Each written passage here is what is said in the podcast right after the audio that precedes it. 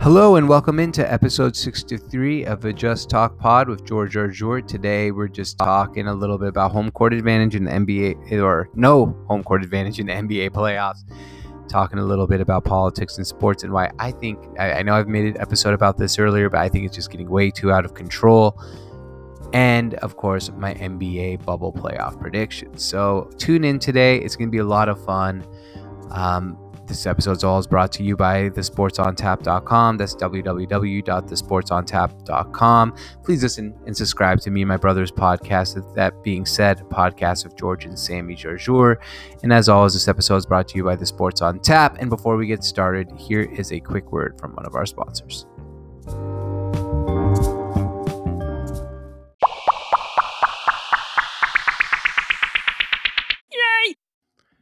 Hello and welcome into today's show. This is the Just Talk Pod with George Jarjour. We're talking a lot of NBA today, home court advantage, um, and a little bit of politics and sports, and how I think we've just gone way, way, way overboard here on the politics and sports, and why I'm not even gonna give any political stances. I'm just gonna say I think we need to kind of it, it begs the question why do we care so much about this and we constantly want to talk about it? But at the meantime i do want to say if you are listening to the podcast you can see this live on twitter at gjarjour or at just talk pod.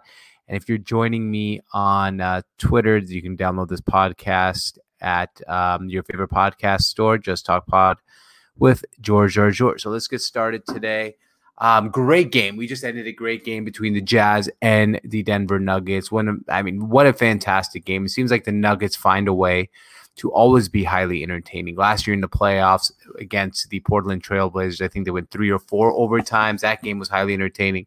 Today had shades of that, right? Jamal Murray was just unbelievable down the stretch. It seemed like he couldn't miss a shot. Step back jumpers really carried the team. And as I, you know, said on Twitter, Jamal Murray seems like the type of guy who likes the big spotlight. This is this not the first time. Last year we saw the same thing with Jamal, where when it was time for a big shot, there was no hesitation, step backs, three pointers. Um, look, I don't think Jamal Murray will, could ever be like you know a number one on a championship team, and I really doubt he could be a number two on a championship team. But what's really great about watching Jamal Murray is the ability and the confidence. Could he be the best pl- number three on a championship team? I think absolutely. Jokic, I think, could be a 1A or 1B. He, you need someone about his skill set for a championship. And Michael Porter Jr., as he develops, is going to be a really key piece. So I think the Denver Nuggets are actually primed to run to go to the NBA finals. Not this year, maybe not next year, but the year after that. This team is built fantastically. I enjoy watching them play and I think they're a really good team. So that game just ended. That's why we're talking about that here right at the beginning of a podcast. And Nets and uh, Raptors are playing at the moment as well. And um, I hope that game is as enjoyable as that one. I mean, we got NBA playoffs from morning till night. This is, this is something we've never seen before. And, you know, frankly, first time ever, uh, best time ever, right? So, what I did want to mention here is I've been thinking a lot about what these playoffs really mean and to the point of home court advantage. So obviously we're playing in the NBA bubble in Orlando. The NBA bubble in Orlando has no home court advantage because obviously everyone's playing in Orlando. Same place, same hotel, maybe same food, same transportation, same uh, facilities. All these teams are playing inside the NBA bubble. Now, what does that do to a team like the LA Lakers? What does that do to a team like the LA Clippers? Maybe this won't matter too much in the first round of a playoffs, but what happens in the second round, third round, or NBA finals? Teams play all year long, usually 82 games this year, much less due to the coronavirus, but teams play for the home court advantage, right? That's why teams are so, you know, take the regular season so seriously and not just cruise, right? The Lakers didn't just say, hey, we're going to settle for the eight seed this year and nothing else. They try to get to the NBA finals for a reason. And that's so you uh, get a you know the number one seed for a reason usually, and that's so you can get home court advantage in the first round of a playoff, second round in the playoff, but more importantly in the conference finals and NBA finals. So in general here, I just tend to wonder what this really means in the long scheme of things, right? do the NBA finals not uh, do the does home court advantage really not matter? Because I think it does. I wonder in general.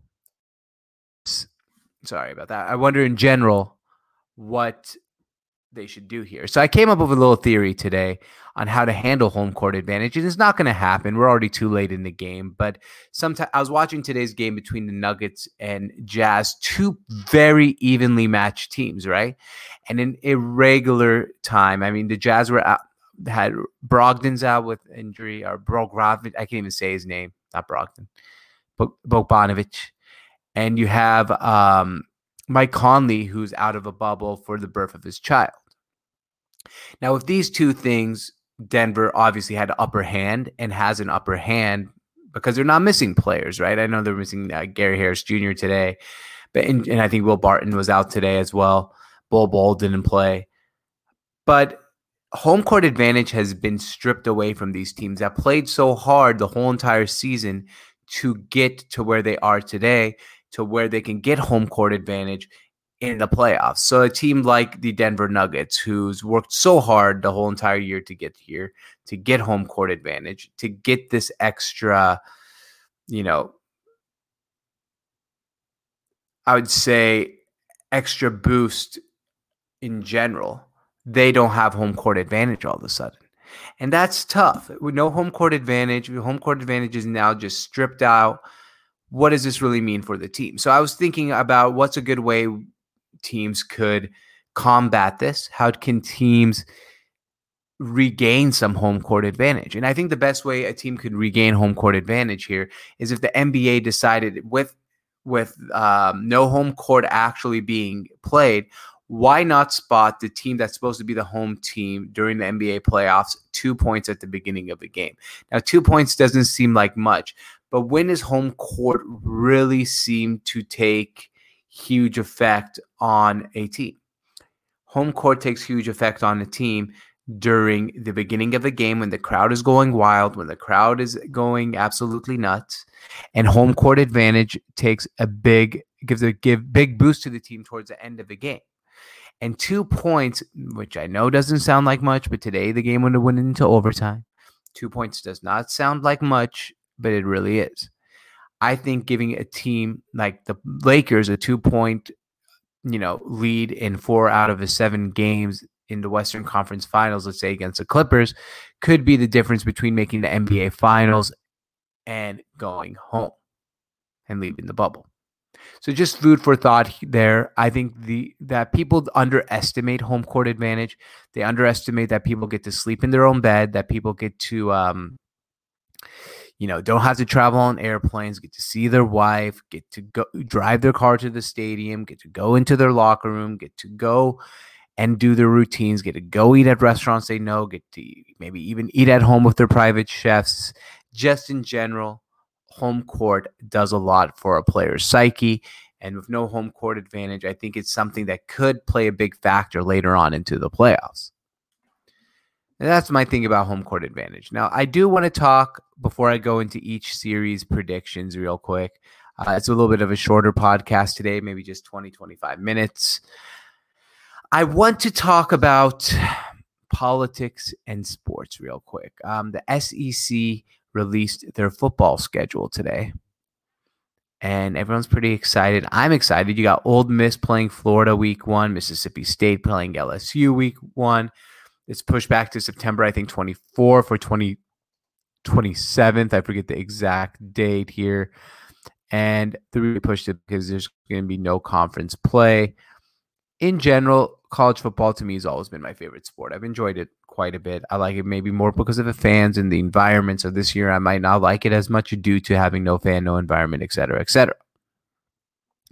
Now the big he, the big thing here I've been thinking about is – politics in sports right? Now everyone's been politicizing this college football season and the fact that if or not we're going to have a college football season why we should have a college football season why we shouldn't have a college football season and getting politics and sports all mixed up. Now Jerry Jones went through this whole entire article, uh, whole entire statement the other day about the national anthem and saying he wants those players to do it with grace if they are going to um, kneel during the national anthem. Now, about the kneeling with the national anthem, I don't get the outrage if you kneel. I don't get the outrage if you stand. I think as a free country, um, you should be able to pick and choose your political side and pick and choose what you believe in and pick and choose what you believe is the right way to handle things. And I don't think we should necessarily judge it for you. Now, the whole doing it with grace thing, and I know a lot of people say, oh, this is not disrespectful to the flag to kneel. And I, I, I am going to tell everyone to pump the brakes for a second and say, yes, it is disrespectful to kneel in front of a flag. Why is it disrespectful to kneel in front of a flag? Hall form and the whole word protest is supposed to be something of disrespect to show your angst against something. So, yeah, when you're kneeling in front of a flag, when you're kneeling in the national anthem, when you're going out on the streets, when you're doing anything that is against the norm, it's a sign of protest, which people take as a sign of disrespect, whether or not you think it's disrespect or not. By the definition of disrespect, it is disrespectful to take a stand against a flag. It's just, it is what it is. I'm not saying it's wrong. I'm not saying it's not your right. I'm not saying people should be mad about it. I don't think anyone should boycott it. I think, in general, if you have a feeling and you want to stand up for something, that's what makes this country so great and so different from countries like the country I came from in Syria, where if you did something like that, you probably go to jail. Here, people might yell and get mad, but it's your right to kneel. It's also your right to stand. It's your right to voice your opinion. It's your right to peacefully protest. And it's a peaceful protest, but it is disrespectful because you are making a stance against a flag in the country because you want change, right? No one wants change for something they completely respect. People want change for stuff they disrespect or they disagree with. And that's where, you know, the politics and the whole grace with Jerry Jones. So I don't know if really like grace and protest go side by side. So that's my thoughts on his comments about the whole grace situation. But in general, I've been thinking about this a lot. And I don't know why fans, um, media personnel, I don't know why, in general, we feel like we should really give a shit about what all these sports figures, what all these athletes, what all these media types like myself have to say about politics. I mean, I'm kind of getting tired of turning on multiple TV shows in sports and getting a lesson in politics. I'm getting tired of hearing about everyone's political opinion in in sports media especially. Now players and stuff this is like they play basketball they're not paid to talk about basketball they're paid to play basketball let's say for example. So when you give them they give an interview i don't mind if they give their uh, ideologies about politics like it doesn't bother me one percent one one iota to me it doesn't matter. To me what matters is why are we constantly worried about what a Stephen A. Smith says, what a Clay Travis says, what a Bill Simmons, Colin Cowherd, uh, Max Kellerman say about politics. They didn't go to school for political journalism. They didn't go to school for um, political media. Sports guys like myself. Do you really care what I think about? Not think. Maybe you care about what I think, but do you really care about my approach to international relations and policy in the Middle East? And I'm Middle Eastern. Probably not. So, in general, I've just been really bothered by turning on sports media in general and turning on all these different sports media channels and the sports media talk and sports media. Um, sports media in general, to me, has given way too much leeway on only talking about politics. And I think that was kind of the downfall of ESPN. Uh, I'm not saying ESPN is a you know has a huge downfall or anything, but I think it's been a downfall of ESPN and a lot less people wanting to tune into ESPN due to the fact that all they want to talk about is their political agenda. And I think a lot of people could in general, like with Fox, Fox Sports Radio, and I love Clay Travis. He's probably my one of my favorite guys in this industry to listen to in sports. But I feel like a lot of people might start swaying away from listening to his show or his podcast or tuning into his radio show because all he's talking about is coronavirus and how it's political and how uh, Black Lives Matter might alienate the NBA fan. That's all he talks about now. And to me, it's like, man, I listen to sports shows. I, I download the Colin Cowherd podcast. I hope you download this podcast. I download the Bill Simmons podcast, and I hope you all download it for the same reason. You like to hear my voice, and you like to hear me talk about sports.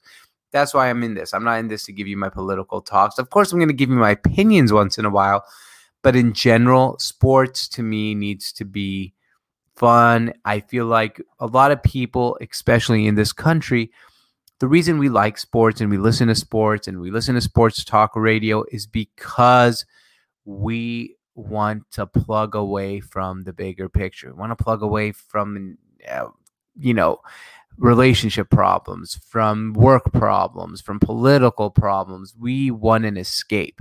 And sports lately has not been that escape. And that's not the player's fault. I feel like it's everyone's fault. I feel like a lot of even sports media personnel, sports media personalities in general, have now taken the initiative to make their political opinion more important than sports, and it is more important. Po- politics, race relations, coronavirus, all the above are more important than sports.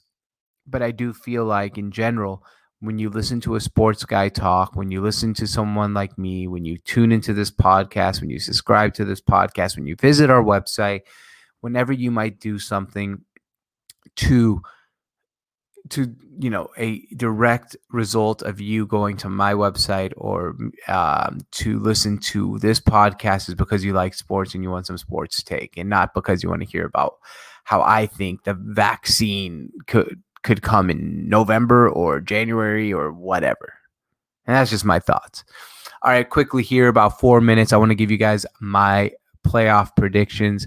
I had some tweets saved up. We're going to leave these up for the next episode. Like I said, today's going to be a shorter show. Um, Lakers versus Blazers. I got the Lakers in six games. I feel like it's gotten pretty funny that everyone wants to take the Portland Trailblazers. I know they're a good team, but and everyone's like, "Oh, who are the Lakers going to guard?" Well, who are the Blazers going to guard, man? You can't stop AD and LeBron James. And as good as Damian Lillard has been, and as fun as Damian Lillard has been to watch, I have to say, I think he's the third best player on the court in this series. I think LeBron James is better than Damian Lillard, and I think Anthony Davis is better than Damian Lillard. And Damian Lillard's fantastic, but he's the third best player in this series. Um, so I got the Lakers in six, Rockets, Thunder. Man, I want to root. This series is so hard for me. I, if you know me, I don't like the Houston Rockets. Um, I don't like the way they play. I don't enjoy the way they play. And if you know me, you know I'm a Seattle sports fan and I hate OKC because they stole our Sonics. So to me, man, this is like a double whammy. I don't know which team to choose. Is it the Rockets? Is it the um, is it the Thunder? Man, it's tough for me. I'm choosing the Rockets in six, but man, I I hope both teams play like shit. To be completely honest, and yeah, I'm being biased here. Jazz versus Nuggets. I got the Nuggets in five today. My uh, this is before the game today. I still got the Nuggets in five man, I, I, just like this team. I feel like it took a Donovan Mitchell performance with 57 points and to force overtime, basically. I mean, I know he had points in overtime, but he had Donovan Donovan Mitchell had to play out of this world for them to to force overtime. He's not going to be able to do that every single game. Nuggets in five. And then I got the Clippers versus Mavs, Clippers in six. Even though I love the Mavericks, I love watching Luka Doncic. I'm so excited for this series. I think in general this is going to be a really entertaining series, and man, I you never know if they can steal one or two games. Uh, in the East, Bucks versus Magic, I got Bucks in four, easy series. I think the Bucks are the best team in the NBA. I think it's kind of become a consensus known thing that Giannis is the best player in the NBA. Um, I got the Raptors and Nets. I got Raptors in five, um, even though you know the Nets have been frisky, but man, they're they're like the all Corona team. They don't have anyone playing. Sixers and Celtics, Celtics in five as well. I think the Sixers have some problems. I think the coaching staff needs to go. And Miami versus Indiana, that's going to be fun. I wish uh, Jimmy Butler selling coffee now in the bubble, which is pretty funny. Uh, I got the Miami Heat in six games. Um, I think that's going to be entertaining. The TJ Warren, Jimmy Butler stuff. And drama. I know he said it's all dead now, but I don't think it's really dead. I think that's just a way of saying that he's they're going to put it on the back burner for a little bit during the series. So those are my predictions. Thank you for listening. I'm going to be back Thursday for a little bit longer podcast. We're going to start having guests again. I know I keep saying that. Um, I've been just trying to think of the format that I'm going to try to do it in. What I'm going to do here most likely is I'm going to record the guest segment. I'm going to record these segments and I'm going to add the guests, you know, after uh, this segment. So I'll be doing like segment, then commercial, guest and I think it's going to be really fun that way. So thank you for tuning in. This has been the Just Talk Pod with George Jarjour, part of the Sports on Tap network. I hope you enjoy the NBA playoffs as much as I do because this is a great time of the year. Thank you for listening. Please visit us at thesportsontap.com. And this has been Sports on Tap, and this has been Sports Radio Redefined.